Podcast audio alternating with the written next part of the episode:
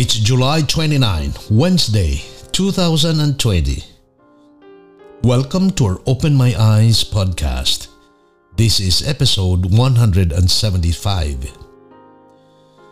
Today's reading is Ezekiel chapters 27 to 30. These are lamentations for the great and powerful nations and cities. But here is a very perceptive verse in Scripture, and I'm referring to Ezekiel 28, verses 13 to 15 and 17. Let me read. You were Eden, you were in Eden, the garden of God. Every precious stone was your covering. The sardius, topaz, and diamond, beryl, onyx, and jasper sapphire, turquoise, and emerald with gold. The workmanship your timbrels and pipes was prepared for you on the day you were created. You were the anointed cherub who covers. I established you. You were on the holy mountain of God. You walked back and forth in the midst of fiery stones.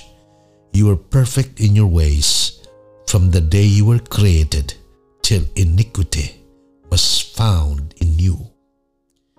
I say perceptive because here God is saying that behind the power of any king of this wicked world is Satan.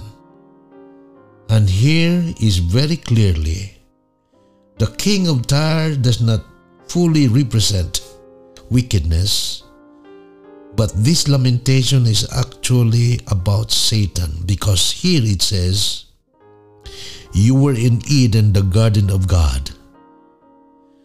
You were perfect in beauty on the day you were created, and you were perfect in your ways till iniquity was found in you.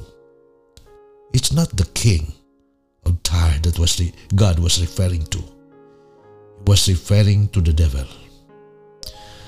However, Satan is a deceiver, and when he sinned in heaven, even loyal angels did not fully discern his character. This was why God did not at once destroy Satan. We should remember that Satan is a deceiver. And let us all ask the Lord for spiritual discernment as we are in the middle of the great controversy between good and evil, between Christ and Satan.